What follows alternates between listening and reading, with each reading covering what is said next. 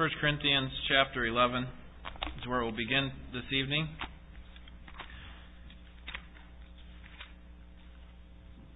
We're continuing our study on what the Bible says is a healthy church. And so we've taken time to see that the most important thing about church is that it is honoring to God, that it is a God-honoring church, and that means that it must be Word-centered, that the Bible must be at the center of what we do. And the essentials that we looked at so far with regard to a healthy church are, first of all, worship.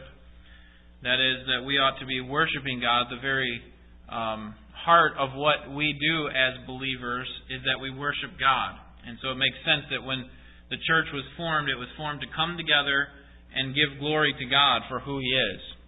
And we do that in several ways. We do that throughout our worship service. Worship is not just singing. Worship is not just giving. Worship is happening. It should be happening during the time of preaching. It should be happening during times of fellowship. We should be honoring God in all of those things. And so that was the first one. The first essential was worship. And the second essential is instruction. And we broke that down into two basic parts. And the first being expository preaching, that we have as part of our regular meal of receiving the Word, is that we have the Word of God exposed to us. That's what the word expository has the idea of being exposed. So we take a passage of Scripture in the context in which it was written, and then we look at it in that context and have it exposed to us so that we can see what it is that God is trying to say. And so that's the first aspect of instruction. The second aspect is discipleship. And that means that each one of us need to be regularly finding out how we can help other people grow in their faith and grow in their knowledge of God and their love for God and their removal of sin. And tonight, the third essential really is fellowship. And it goes along very closely with instruction, I believe. But fellowship is something that every church ought to be doing. Have you ever wondered what perfect fellowship looks like? What would it be like if our church experienced perfect fellowship, or if you experienced perfect fellowship with one other person? There really are only two fallen people in history who have ever experienced perfect fellowship with other people. And that was Adam and Eve. It was obviously prior to their sin, and we often consider that they had perfect fellowship with God, that Adam would walk in the garden with God, and so they had this perfect, sweet fellowship with God, but what we don't often think about is that they also had perfect fellowship with each other. Do you remember what happened when that perfect fellowship with God was destroyed? That perfect fellowship between the two of them was also marred. It was also hindered. In that the woman's desire as part of the curse would be that she would desire to have her authority over a man in the relationship, and the very first heinous sin that really took place didn't take too long when Cain was born, and he and Abel were offering these sacrifices to God. Cain was frustrated with the fact that God didn't accept his sacrifice, and as a result, you see this discord between people now because this fellowship with God was broken. And by the time you get to Genesis chapter 6, verse 5, we find that the earth was very violent, and the only inclination of man was only evil all the time. And so it went a long way from this perfect fellowship with God and others to complete disarray and violence. And when Noah's family began a new generation following the judgment of the earth there with the flood, there was still more division, wasn't there? More wars, more conflict, more hatred, more murder. It didn't go away when God wiped out all those evil people. It just continues to return. In fact, when we come to the New Testament and even into our day, we find that there's even conflict within local churches, isn't there? Even among believers, there's conflict as to what's right and what's wrong. And and people overlooking sin, people in a wrong way, and causing even greater conflict. And what we should recognize from all of this is that sin creates a barrier to perfect fellowship.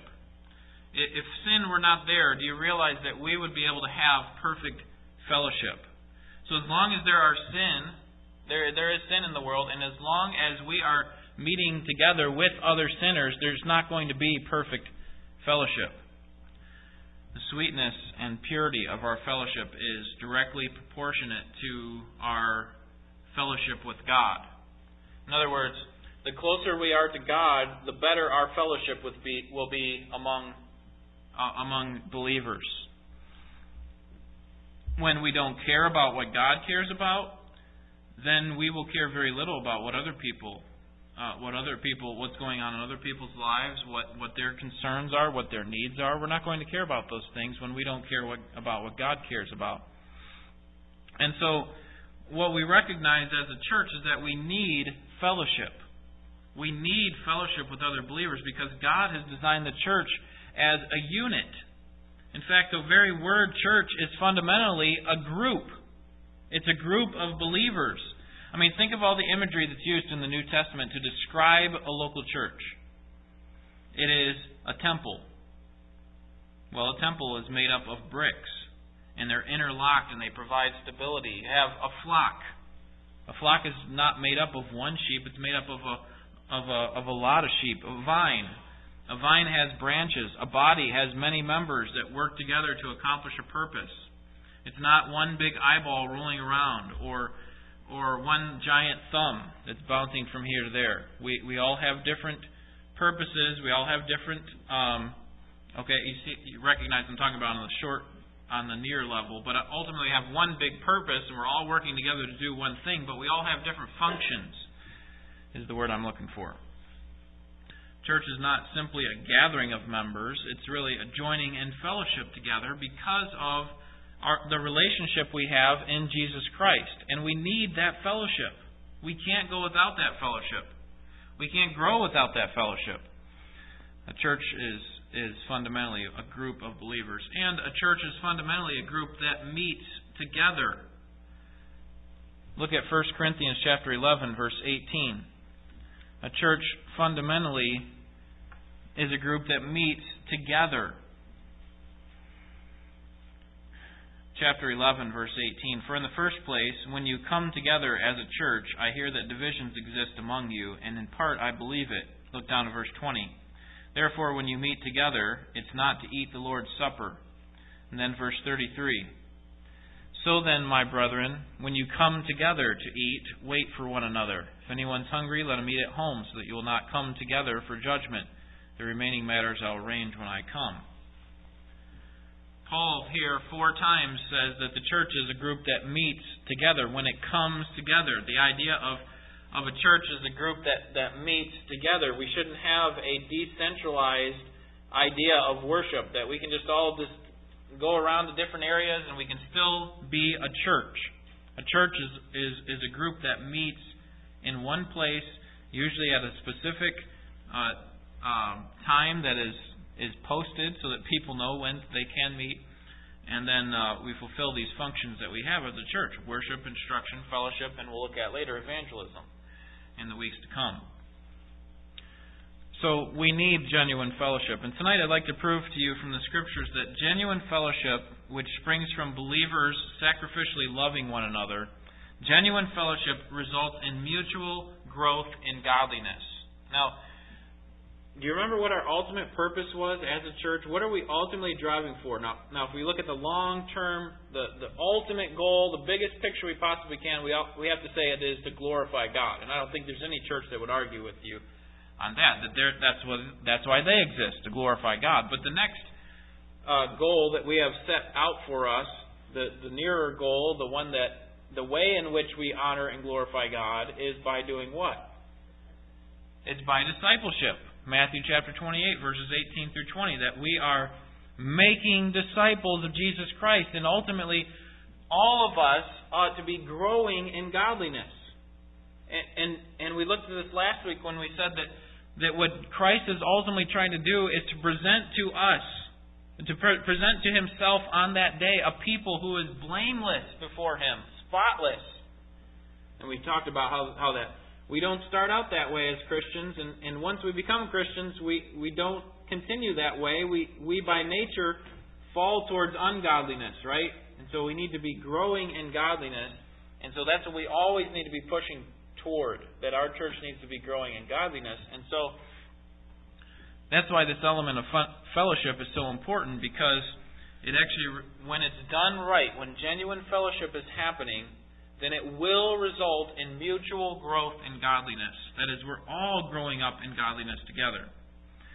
In order to see what fellowship is, okay, because I said we want to get to that goal, which is to grow in godliness. And in order to do that, we need to be a part of genuine fellowship. We need to find out what fellowship is. But perhaps the best way to see what fellowship is to look in the Scriptures and see what it is not. What is it that breaks fellowship in a church? What kind of things are we responsible to actually break off fellowship with other believers or professing believers? Turn to Matthew chapter 18.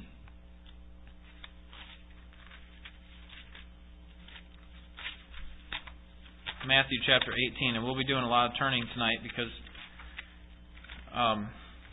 it's just the nature of how this sermon goes. Matthew chapter 18. I was trying to give you a good reason, but I don't really have one. Matthew chapter 18, verse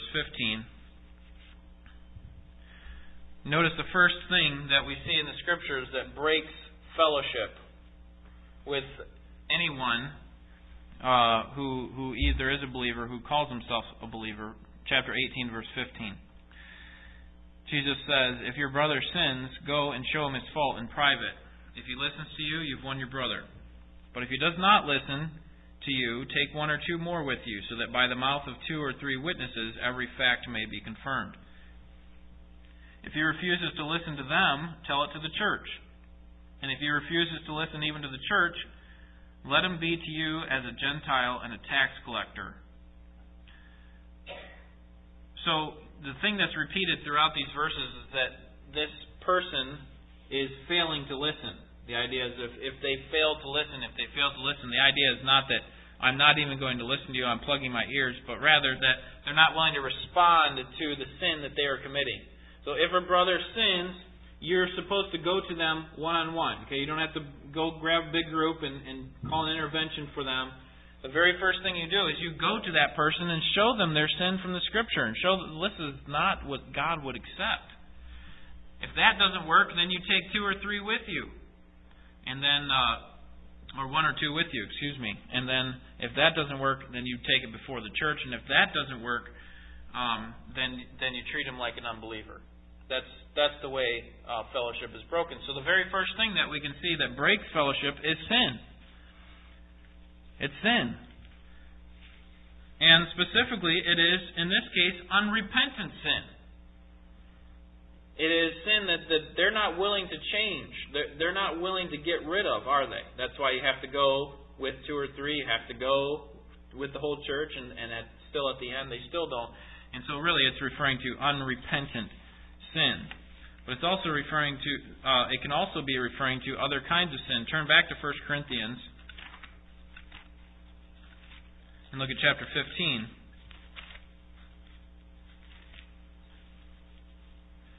First Corinthians chapter 15.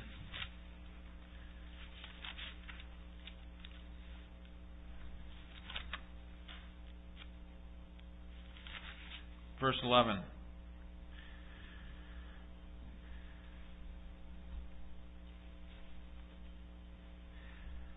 "Whether then it was I or they, so we preach and so you believed. Now if Christ is preached that He has been raised from the dead, how do some among you say that there is no resurrection of the dead? But if there is no resurrection of the dead, not even Christ has been raised." I think I gave the wrong verse there. Turn back to 1 Corinthians chapter 6.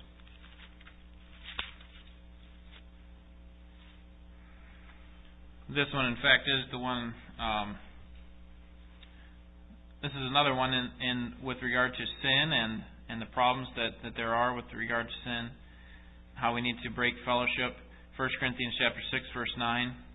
Or do you not know that the unrighteous will not inherit the kingdom of God? Do not be deceived, neither fornicators, nor idolaters, nor adulterers, nor effeminate, nor homosexuals, nor thieves, nor the covetous, nor drunkards, nor revilers, nor swindlers will inherit the kingdom of God. When it's talking about people who commit these acts of sin, in other parts of Scripture we find that they are the ones who practice these sorts of sin. Doesn't mean that God will not forgive these sins. Certainly God is a forgiving God, and He forgives far beyond we deserve. But it's referring to habitual practicers of these heinous sins. And if there are people who are participating in these things, what does Paul say about them? Verse 10, they will not inherit the kingdom of God. So if that's the case, then we ought not to be fellowshipping with them. We treat them, as Jesus said in Matthew chapter 18, as unbelievers. So the point here in this first item that breaks fellowship is sin, or specifically unrepentant or heinous sins, habitual heinous sins. Those types of things should break fellowship from us, or we should break fellowship from them. So if we want to avoid that, what we're trying to find is what is fellowship. If we want to avoid breaking fellowship from that sort of person, or from us being broken off from the rest of the church, then we need to be striving personally to be holy. We need to strive personally to be holy, and that means that we must also be striving for other people to be holy. In other words, we need to look out and find out what types of areas other people need to improve in, and help the church in that way by removing sin from our midst. We'll talk about that more next week. That we ought to encourage holiness in others. The next thing that we find in Scripture that breaks fellowship is false doctrine. Turn to Galatians chapter 1. Galatians chapter 1, verse 9.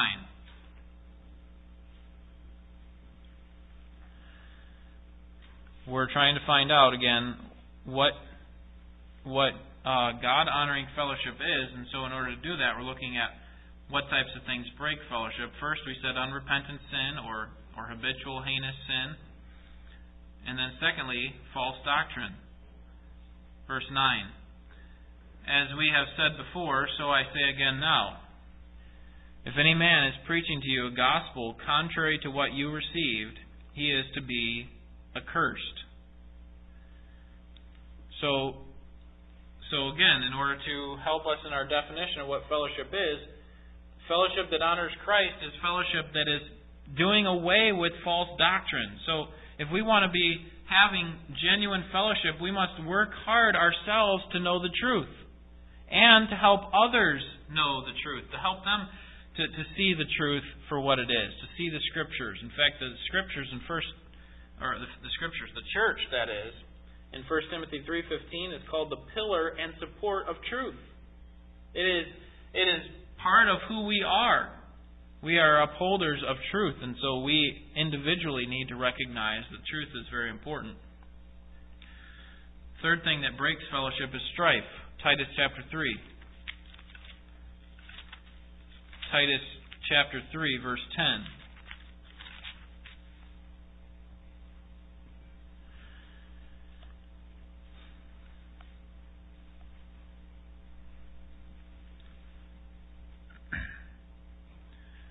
Paul tells Titus here in chapter 3, verse 10, reject a factious man or divisive person after a first and second warning, knowing that such a man is perverted and is sinning, being self-condemned.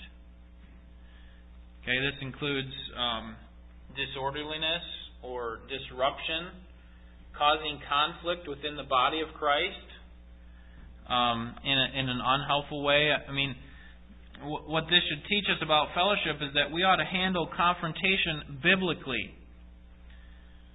That we should care about the truth, but we shouldn't build a coup Okay, build a group of people who will be on our side, and then we take them all and we'll surprise the person who's teaching this false doctrine, or we'll surprise the person who's living in this sin. No, we do it in a biblical way. We don't do it in a divisive way. We go because we genuinely care about them. We want to see them rescued. We don't want to see them condemned. That's not our ultimate goal, and that's what happens a lot of times when we see a sin or a false teaching in someone else. We automatically start talking to people around us, and then we get all these people on our side, and then that way if we ever have to stand up against them, then we got all these other people on our side and we don't look as bad. But the Scriptures teach us that we ought to be concerned mostly for their restoration, that they would come back to the truth, that they would do away with their sin, and if we are going to be promoting fellowship in our church, then we cannot be factious, divisive. And then fourthly, the thing that breaks fellowship is arrogance. 3 John chapter 1. 3 John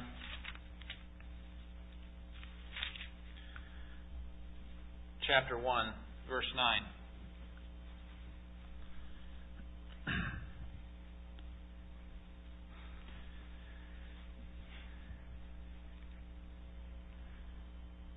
John is writing here towards the end of his life, and he writes in verse 9, I wrote something to the church, but Diotrephes, who loves to be first among them, does not accept what we say. For this reason, if I come, I will call attention to his deeds, which he does, unjustly accusing us with wicked words. Not satisfied with this, he himself does not receive the brethren either, and he forbids those who desire to do so and puts them out of the church. John says, these type of people, the ones who desire to be first, and we can't have regular fellowship with them, because what tends to happen is those type of people bring us down as a church. We must all work hard to be humble. If we're going to promote fellowship that honors Christ, we have to work hard to be humble. That means individually.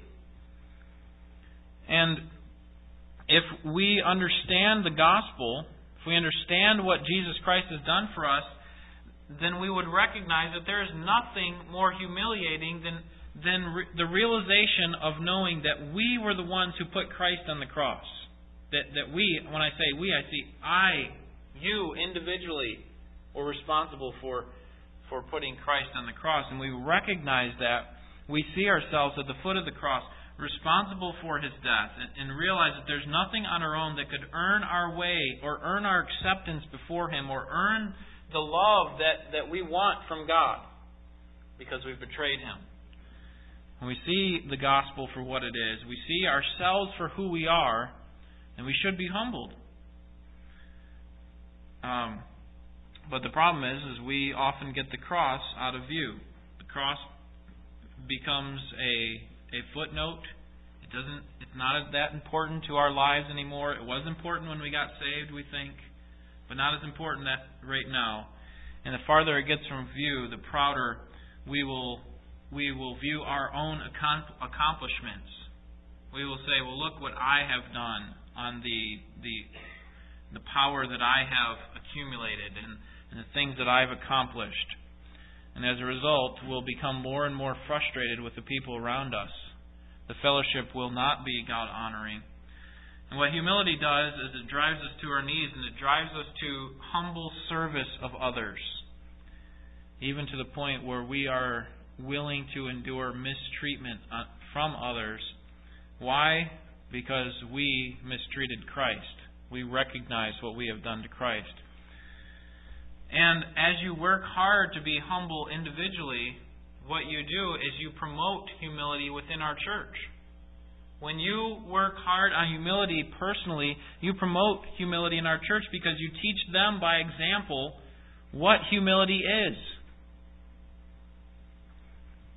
And so the three purposes for why we break fellowship with these types of people, the ones who are involved in unrepentant sin, false doctrine, divisive people, and arrogant people, we do this because we want to restrain evil in our midst. We also want to restore the wandering brother or sister who's starting to fall away, but then we also want to retain the purity of the church. We want to make sure that we are are unified in our desires and in our goals.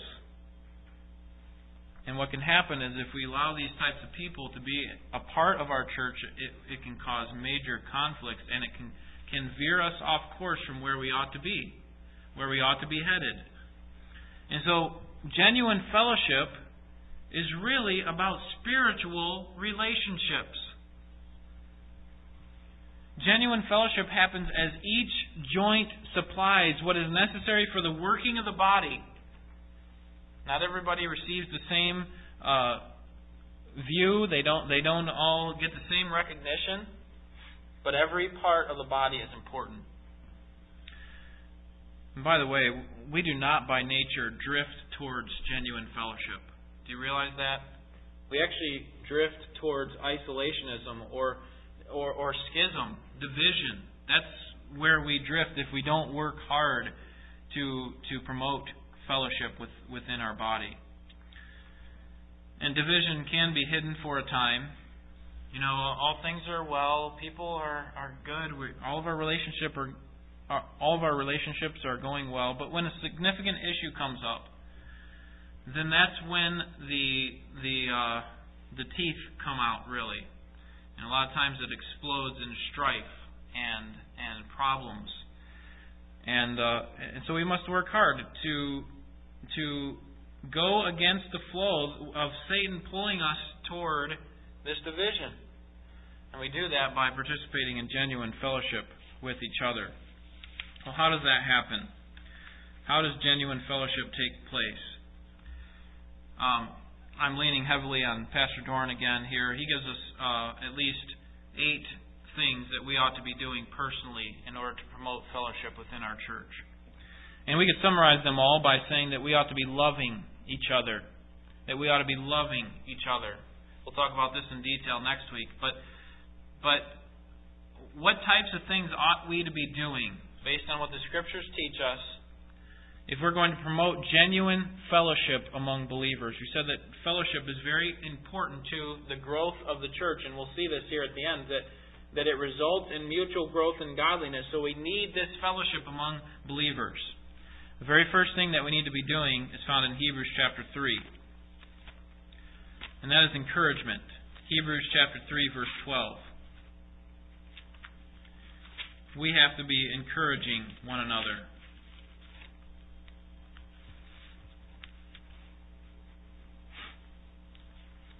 Hebrews chapter 3. Verse 12, take care, brethren, that there not be any one of you an evil, unbelieving heart that falls away from the living God. But encourage one another day after day, as long as it is called today, so that none of you will be hardened by the deceitfulness of sin. According to these two verses, what are we trying to guard against? Verse 12 says that there would be no evil, unbelieving heart in your midst that falls away. Verse 13, it's so that we can avoid people from becoming hardened by the deceitfulness of sin. And how do we do that? How do we make sure that people are being warned and people are taking care of their own spiritual lives? Verse 13 says, encourage one another. How often ought we to do it? Whenever the day is called what? Today. We ought always to be encouraging one another. So our work in encouraging others actually helps prevent fellow believers from becoming hardened towards sin. You say, how could I possibly help someone remain unhardened towards sin? How could I actually pull them from the flames? How do our prayers get answered? Okay, I'd ask you the same sort of question back. I mean, God accomplishes His purposes through means. And you can be His means. You can be His tool that He uses to save someone from the fire, from being hardened from sin. So we work hard to encourage one another. That's what fellowship includes. It also includes exhortation. Hebrews chapter 10. Hebrews chapter 10, verse 23.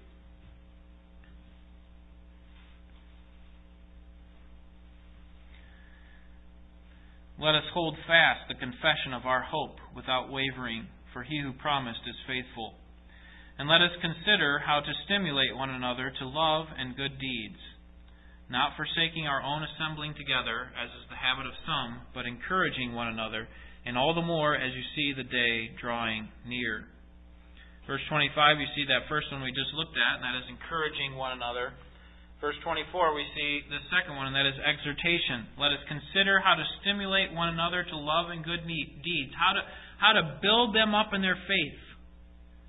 Okay, and this requires, okay, this is not talking to pastors specifically, although they are not excluded, but this is talking to the congregation as a whole. Let us consider one another, consider how we ought to build each other up in love and good deeds. So what does that mean? That means that you and I need to be looking around the church from week to week, from service to service, and saying, what can I do to stimulate love and good deeds in this other person? What can I do? A lot of it starts with us personally, with me personally, with you personally, that we individually are loving to each other and promoting and doing good deeds, but then also it's reaching out to other people and helping encourage them. They need to be a part of regular service. So I look out, I haven't seen this absent member for a while. And so you go up to someone else and say, would you come with me? I'd like to go visit them. I'd like to go see how things are going. I'd like to see how I can encourage them to do what verse 25 says, and that is not to forsake the assembling of themselves together. So that why? Chapter 3, verse 12. So they don't get hardened by the deceitfulness of sin. I want to be God's conduit of grace.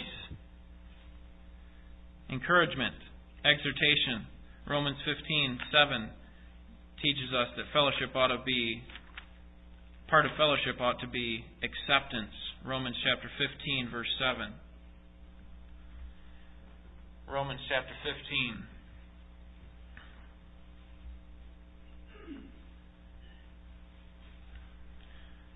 Verse 7.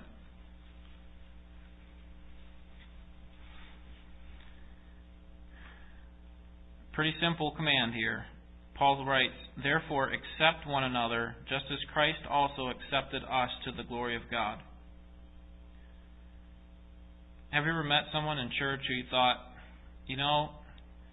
if I didn't go to church with that person, I would never be a friend to that person.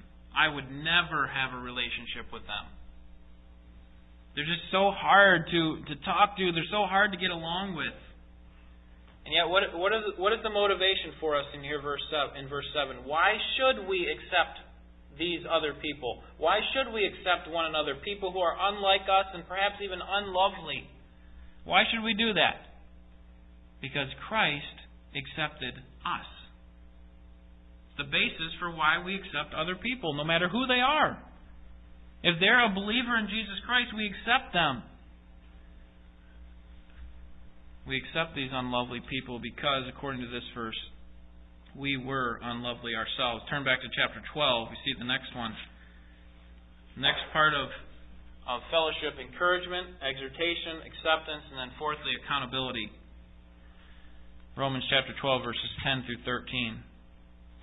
Accountability. Be devoted to one another in brotherly love.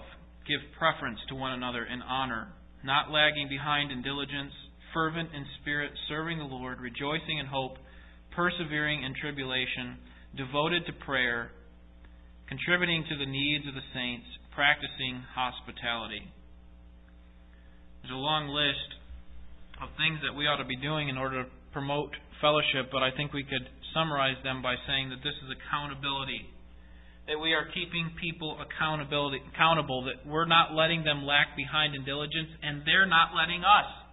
We're willing to let them look into our lives, look and see with the microscope what kind of things are going on, and we're willing to accept what sorts of change that needs to take place.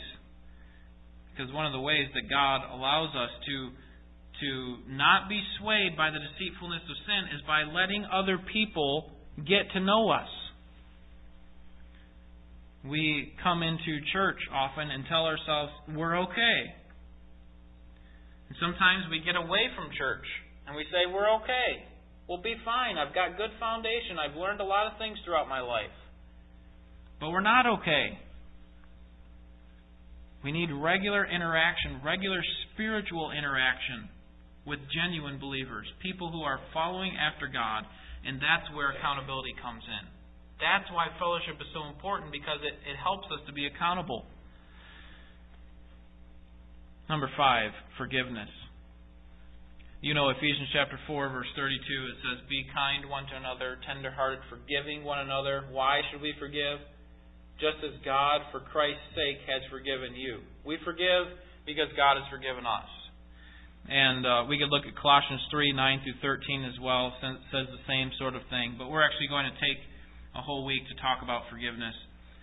So we won't do that. But I'll let you write that down if you like to. Colossians 3, 9 through 13. We recognize that we have been forgiven an enormous debt. And so even though this person is unlovely and they've done some sin against us that we are surprised at, we can still forgive them because it's part of fellowshipping with people. And then next is restoration. Our fellowship ought to be marked by restoration. Galatians chapter 6.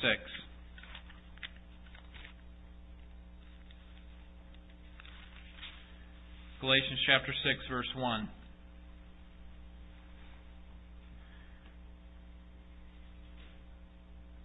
Brethren, even if anyone is caught in any trespass, you who are spiritual, restore such a one in a spirit of gentleness, each one looking to yourself, so that you too will not be tempted. The ultimate goal in showing someone else their sin is to restore them to fellowship. It is to restore them to a right relationship with God and a right relationship with others. And if you've been in a church where there has been an extreme sin that has taken place, you recognize how important this restoration is, and how much they've been detached really from genuine fellowship. And this requires a great deal of forgiveness, wisdom, love, in order to restore somebody back. That's the ultimate purpose in it. We're trying to restore them back so that they can be mutually growing in godliness with us. And then next, hospitality. Hospitality, 1 Peter chapter 4. 1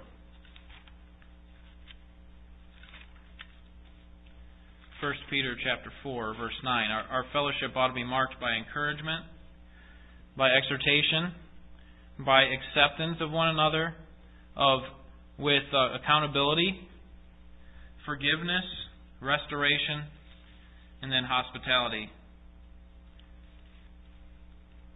Peter writes in verse 9 of chapter 4, be hospitable to one another without complaint. That is, making them feel at home. Making them feel comfortable. Okay, trying to remove the awkwardness of the feeling of coming into a group perhaps that they're not familiar with. Or even if you've been around these people for a long time, making them feel comfortable in the sense that we are providing for their needs. That's the idea of hospitality. And in those days, what would happen oftentimes is they didn't have a whole lot of hotels, so what they would do is when somebody would be coming from out of town to traveling, they would take in strangers often, and obviously family members as well, and they provide for them. They would take care of their needs, and we can do that within our own body and also when we are away from this place.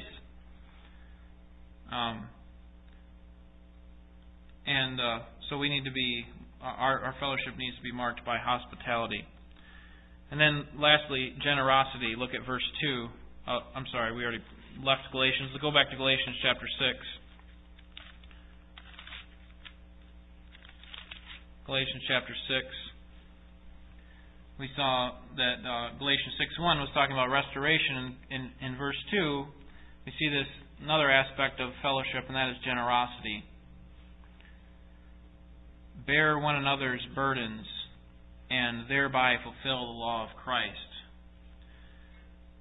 We ought to be bearing one another's burdens. What kind of things are weighing the other believers in this church down? I mean, think about the things that are weighing them down. And if you don't build relationships with people, you can't know what is weighing them down. Some people, just by nature, will not tell you what's weighing them down.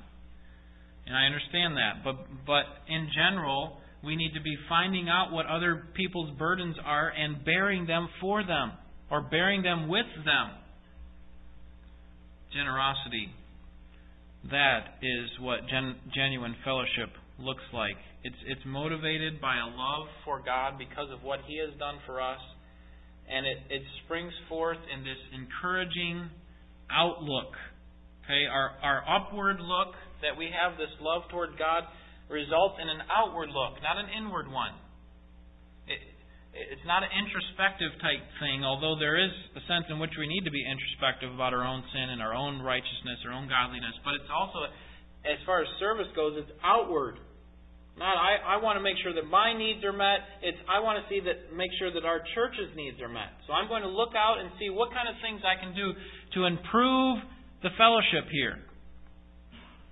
I'm going to encourage. I'm going to exhort. I'm going to lead people to love and good works. I'm going to be hospitable. I'm going to be accountable with a person. So we together are growing in godliness. I'm going to be generous, and so on. And what that will ultimately result in is Ephesians chapter 4.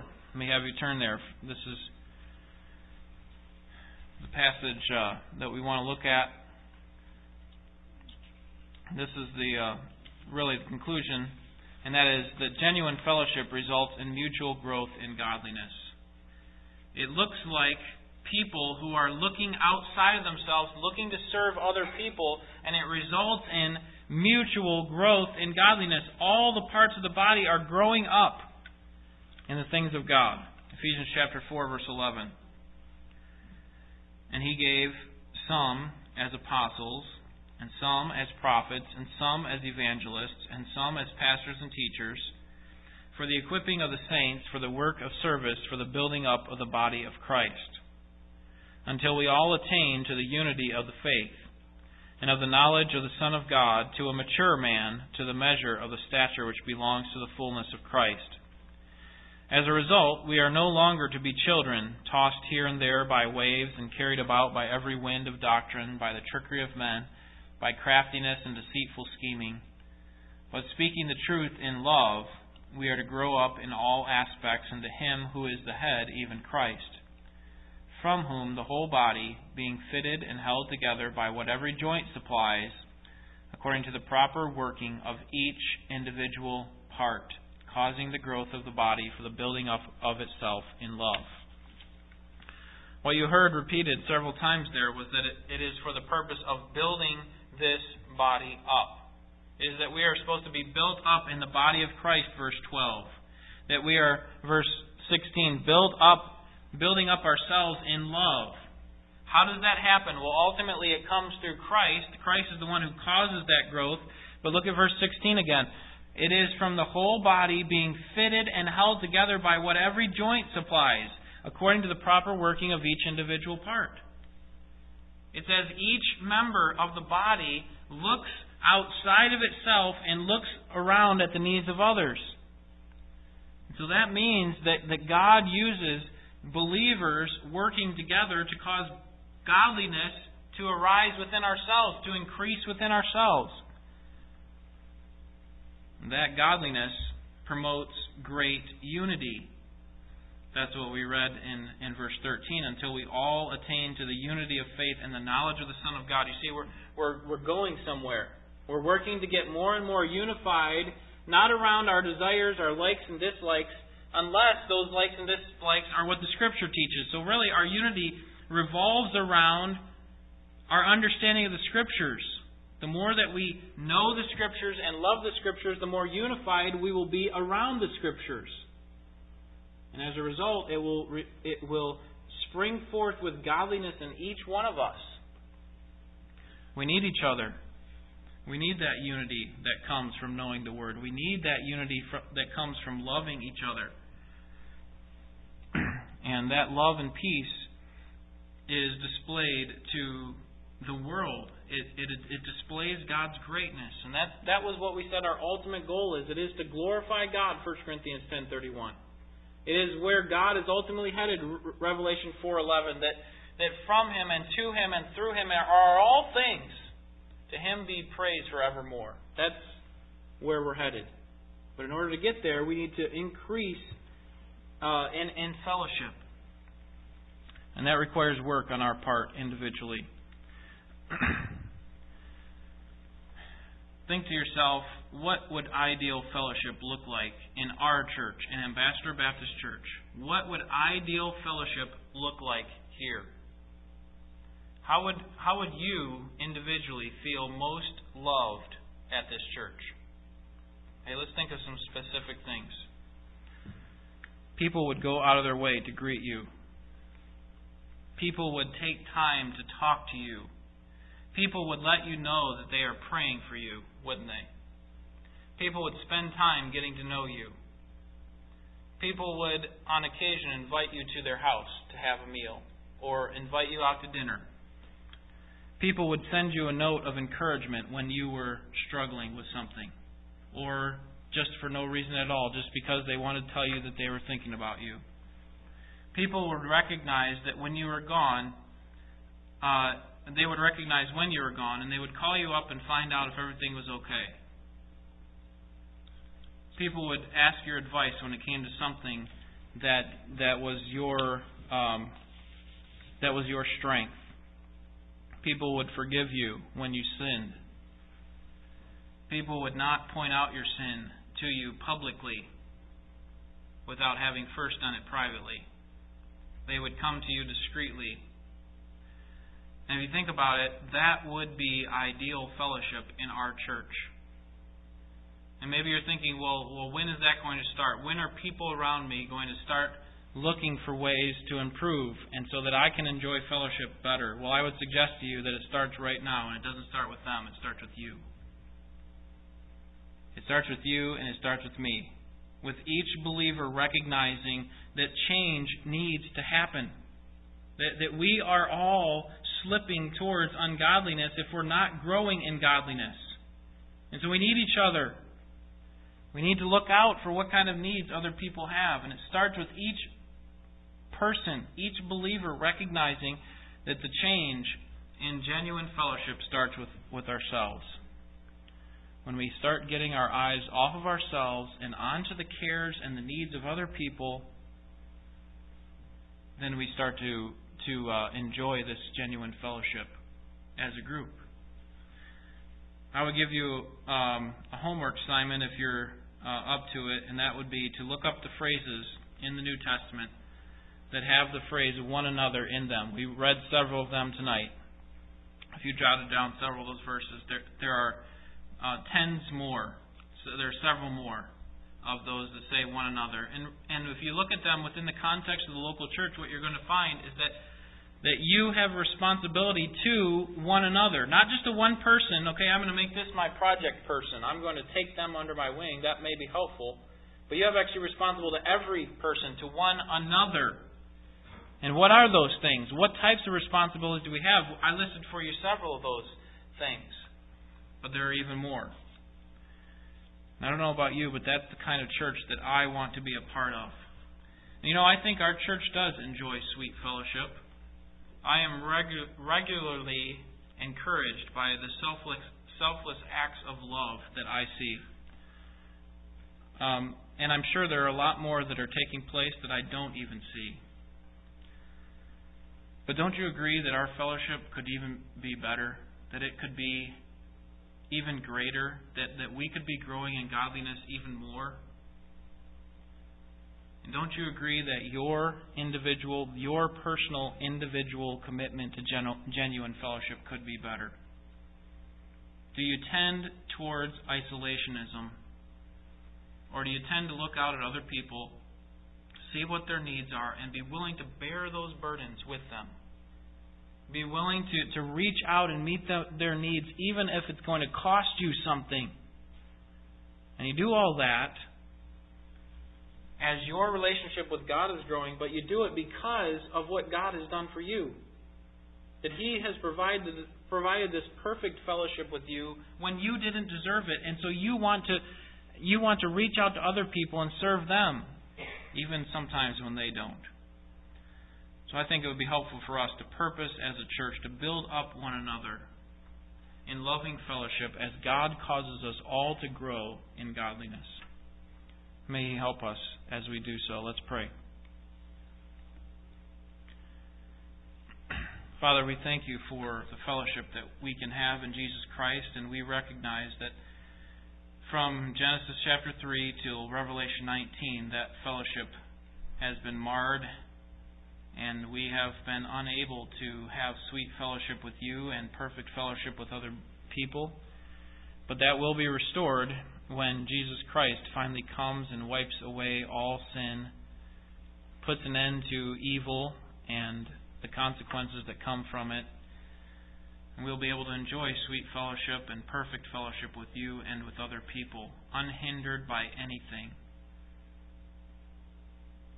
But until that time, Lord, we pray that You would help us to have an outward perspective, that we would look out for the needs of other people and see how we can accomplish, how we can work to meet those needs, how we can encourage and exhort and be accountable and help restore, and how to be promoting love and good works in their lives and allowing them to do the same in ours. We need Your help in that way, because by nature we do have a proud sort of mindset that we are okay. We don't need help from outside of us. But Lord, You know that we are weak and we are feeble. We need Your grace. And part of the way that You accomplish growth in godliness is through other believers who are working together to build up the body.